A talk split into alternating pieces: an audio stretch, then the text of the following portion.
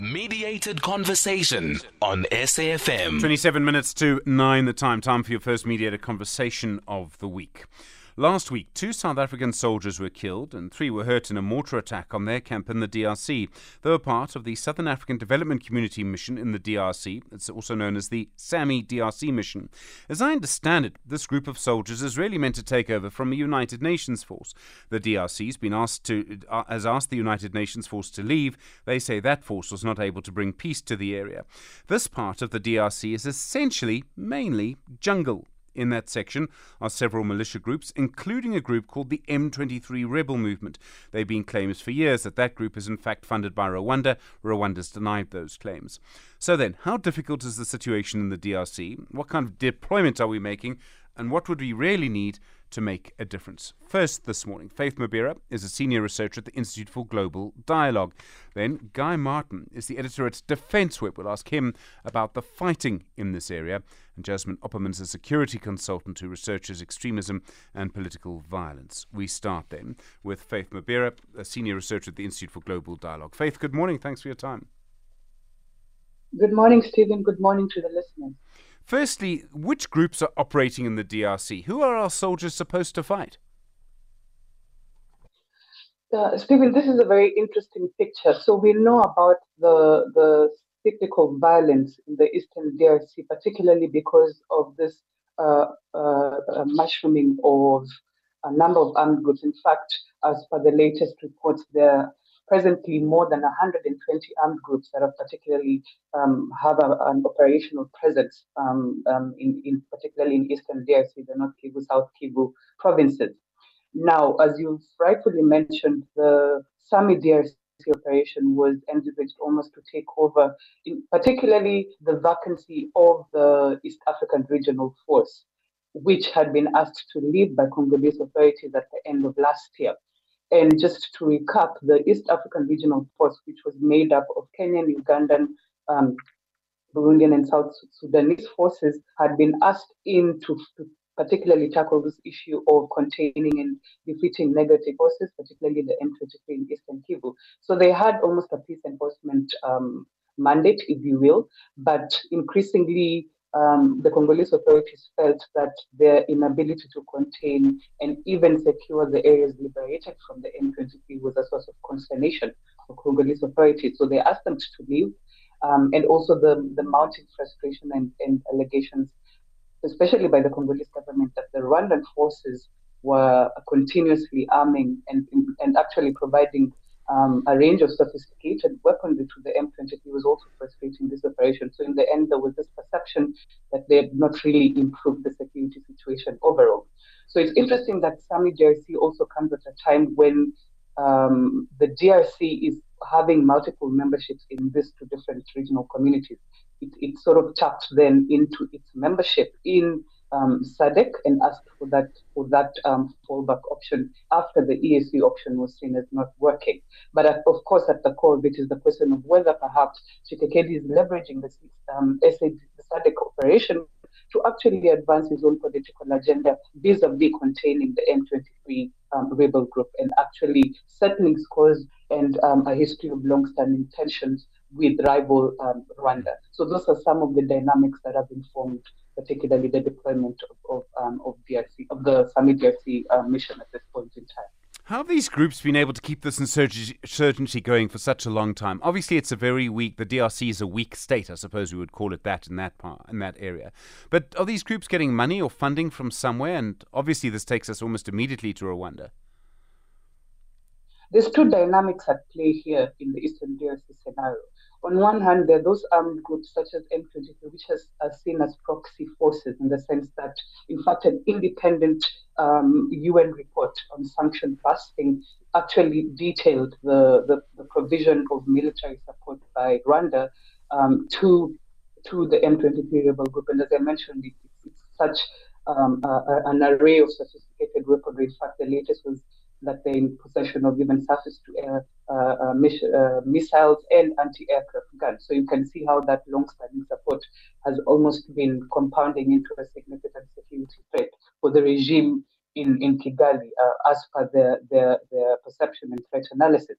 Now, on the other hand, also there is a structural dynamic, a local structural dynamic that contributes to the continued presence of this armed group. So it's rightfully stated that there is significant fragmented security sector in the eastern DRC, which has meant that this problem of demobilization and disarmament of these armed groups and their reintegration into what is essentially a lacking central state authority has contributed to them almost mushrooming, and in mushrooming also advancing their own local political agendas. So they've taken advantage of this lack of a unified central command authority, this fragmented state security nature to assert and control, rein in a lot of this armed group, but also it's also pegged around the fragmented nature of politics in the DRC. So this idea of elite networks, patronage networks that have centered around the mining interest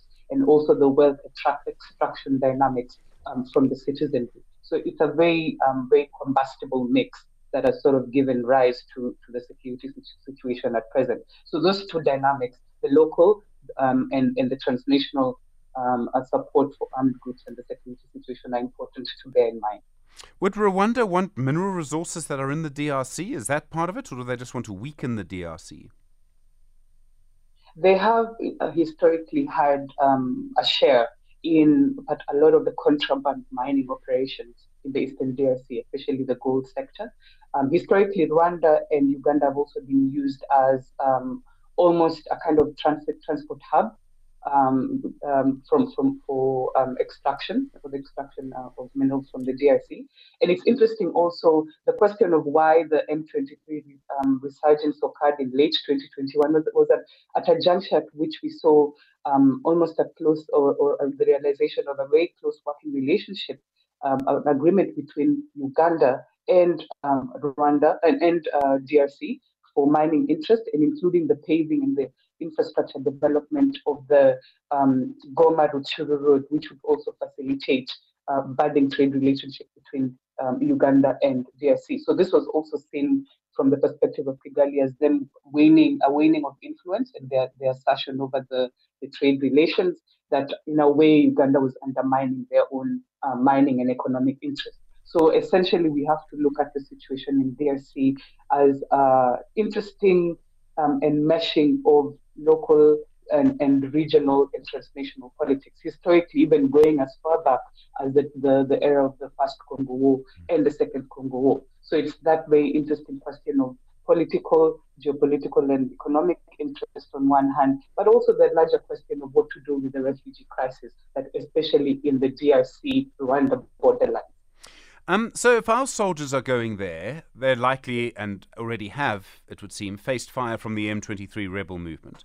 So just to be, so I understand this, South African soldiers are going to be fighting people supported by Rwanda. Surely there must be other consequences of that. Isn't Rwanda part of SADC? Rwanda is not a part of SADC. And it's also interesting because this is the question of why I brought in the question of a possibility of forum shopping on the part of Tshisekedi.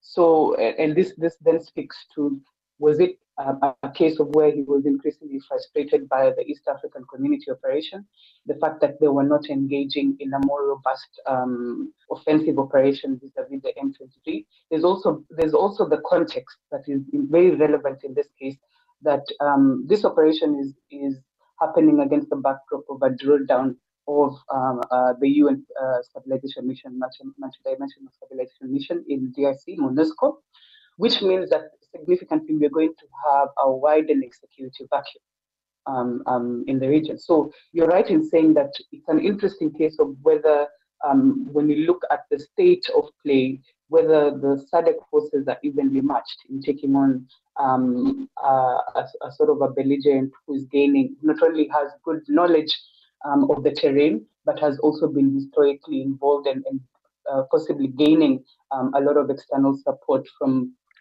formidable opponents. Whether that, of course, puts them at a disadvantage right at the starting point. So that, I think, that's the interesting dynamic here.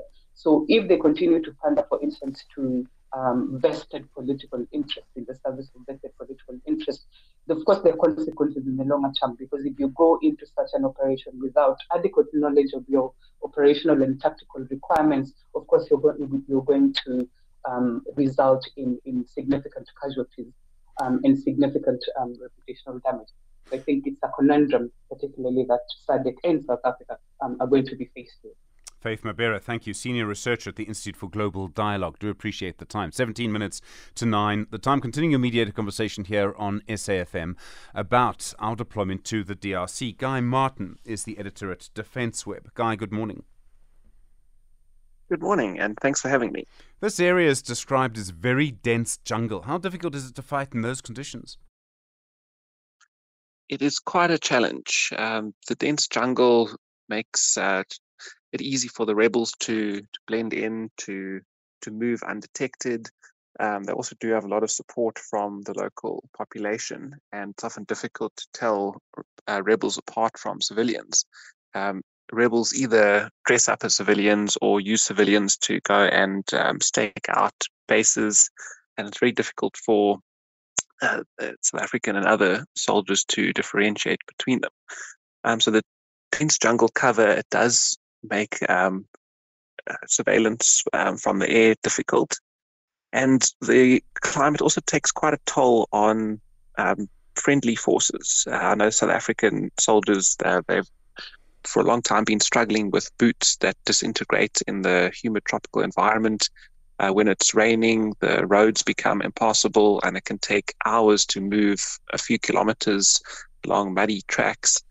The rainstorms can ground aircraft, so it can be very difficult for both the rebel and foreign forces to operate. But the rebels obviously have a greater advantage because they know the terrain backwards, and they know how to move, where to move, and they're also becoming quite well equipped. So the DRC is definitely a very challenging area in which to operate. We keep hearing from experts like yourself that one of the real problems is a lack of air support, and particularly attack helicopters. Can our soldiers do very much without attack helicopters? Very little. Unfortunately, in a place like the DRC, air power is absolutely crucial, not just in terms of offensive aircraft, but just transport. As I mentioned, the roads are very poor and sometimes non-existent, and when it rains, it's almost impossible to move by land. And so you need aerial support to get troops from A to B, to move equipment, and also for medical evacuation.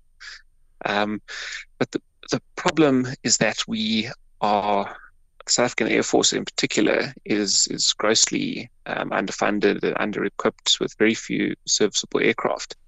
Now, if you look at 2013, when the South African Air Force first sent the Rooivalk attack helicopter to the DRC, within essentially a week of the Rooivalk being deployed, those helicopters were so effective against the M23 at that stage that the M23 came to the negotiating table and arranged a ceasefire. Now, we haven't had Rooivalks flying in the DRC for a year, and the other contributing countries to SAMIDRC, Malawi and Tanzania, they don't have any attack helicopters, so they can't provide us with anything. And none of the other SADC members are getting involved or contributing anything at the moment. So the SAMIDRC mission is grossly under-resourced in terms of equipment. They've got a number of ground vehicles, armoured personnel carriers, but it's very limited. And without air support, I mean, they're going to be sitting ducks, essentially. What's gone wrong with the Rooivalks then? It's just money that's needed to get them up and flying again. Literally, if someone gave us the money, we could fix them? Unfortunately, it's not just money. So part of the problem lies with Denel. The consequences of state capture and the sort of mess that entailed at Denel has meant that Denel's been struggling to pay its suppliers, to retain its staff, and to actually carry out support contracts with the Air Force. So the Air Force is underfunded. It doesn't have much resources to keep its aircraft airworthy, but part of the problem is Denel is the original equipment manufacturer for both the Rooivalk and the Oryx. So even if the Air Force did have huge amounts of money, they can't just go to another company and say, please maintain and service our aircraft. At Denel, the buck stops at Denel. And unfortunately, the challenges that Denel is having is slowing down the whole maintenance process. So it's a, I'd say it's a 50-50 split between challenges at Denel and underfunding. Sure. I mean, it shows you the complexity of the problem. And there's no other sort of donor or UN body or someone who would want to maybe donate the helicopters so that we would do the fighting, but in their helicopters. That's not going to happen either. That's unlikely. I mean, that was essentially how the UN's MONUSCO mission was working. I see now that Rwanda has opposed suggestions that the UN provide support to SAMIDRC. So at this stage, it doesn't look like the UN or any other country will come and assist.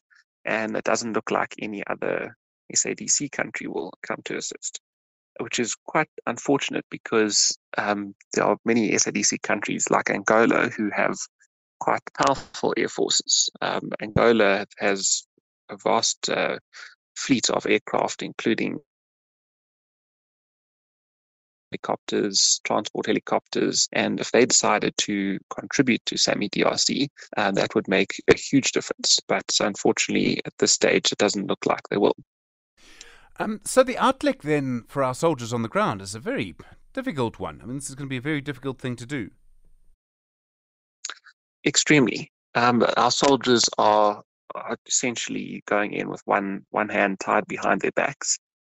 For a start, there's not enough soldiers, there's not enough equipment, there's not enough support. We are sending 2,900 soldiers from the SANDF, there'll be about 5,000 total making up SAMIDRC. Now, this compares to the 20,000 soldiers that MONUSCO had.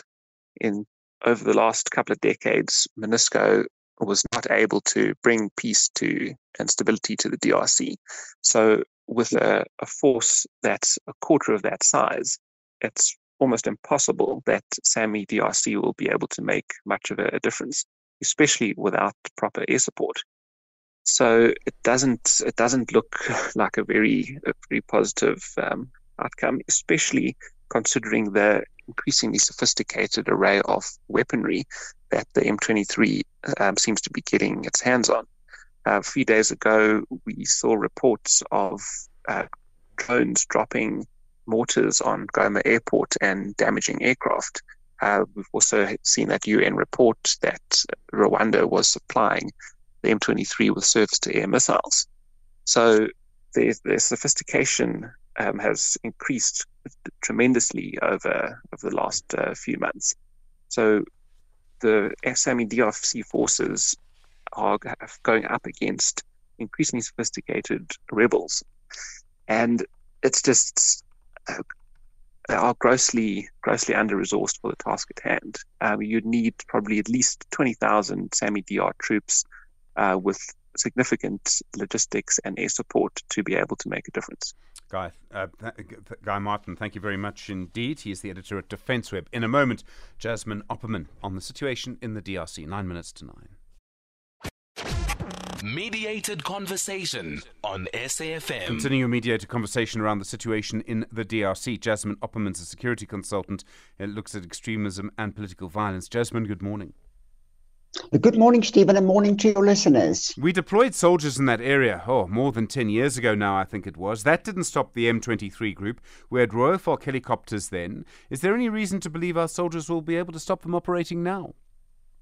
No, Stephen, sadly to say no. As already indicated by the previous speakers, with the numbers and the constraints they are facing, there is no way that we can expect them to make any significant impact.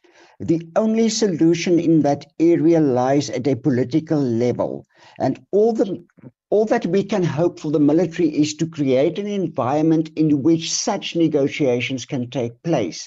But what I'm currently seeing is our soldiers caught up in a complex web in which they are going to become part of this conflict in which local communities in the long term is going to turn against them and say, you're not making it, having any impact. Like MONUSCO, we don't want you here, we want you out. You're not providing us with the security we want.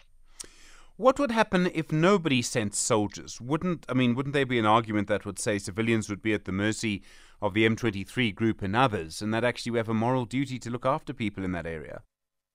Stephen, good question. I am not opposing sending troops to enable or to counter the extremism that we are seeing in the DRC. The problem is, if we want to play this role in the region, we first need to ask ourselves what is needed, what is fit for purpose to be able to make a difference. That is your first step. Then you can start thinking about deployment. Sadly, we are seeing a rush in, like we have seen in Cabo Delgado, Mozambique, into this area, completely foreign to our soldiers, foreign to the local communities, and then you are just accelerating the process. I've always had questions about peacekeeping operations, not that this is defined as a peacekeeping operation, but I still have to see a successful peacekeeping operation because of the complexities of local dynamics. And I'm afraid the risk, in addition to the lives of our soldiers, is that this deployment can merely accelerate violence, attacks, and sadly our soldiers will be left with body bags coming home. Sure. We've heard how complicated it is, the situation there, how many actors there are. Is there any kind of peace deal? I suppose Rwanda would have to first accept that it is actually funding M23 and it won't. But is there any way that someone could negotiate some kind of peace? I hear what you say about using our soldiers to sort of create the environment for that. But is there any other way to do it? Already we have seen President Tshisekedi saying that there is no way he will negotiate with M23. During the election campaign, he referred to Kagame as a Hitler, and that he will go to war with Rwanda in defending the sovereignty. Then we sit with Burundi, which is accusing the DRC of housing a Burundi group, Retabara, that is opposing the Burundi government. So there has been intermittent calls for a ceasefire. M23 repeatedly saying, we're willing to talk, we're willing to negotiate. But all attempts at this point has failed, Stephen. It has not worked because of all these political dynamics at play in the DRC. And Stephen, there is a lot of financial interests at play in the DRC, and do not exclude the DRC government here. A lot of money to be made, and that seems to be overriding any call for negotiations or peace. So then it's a very difficult situation. There's no easy end to this conflict, and from what you say and others say, more people are going to die. Sadly, if we look at the DRC conflict, the last number I have seen, in total, we're looking at 6 to 8 million people that have died in the DRC during this period of conflict. We are looking at human rights violations, abuses. We are looking at people fleeing. I'm afraid, Stephen, as much as I like to be optimistic, I cannot see this situation with what is currently being done by SADC and the SAMIDRC forces, that it will make any significant impact or change in terms of what is happening in that region. Jasmine Opperman, thank you, security consultant. My thanks also to Guy Martin, editor at Defence Web, and Faith Mabera, senior researcher at the Institute for Global Dialogue.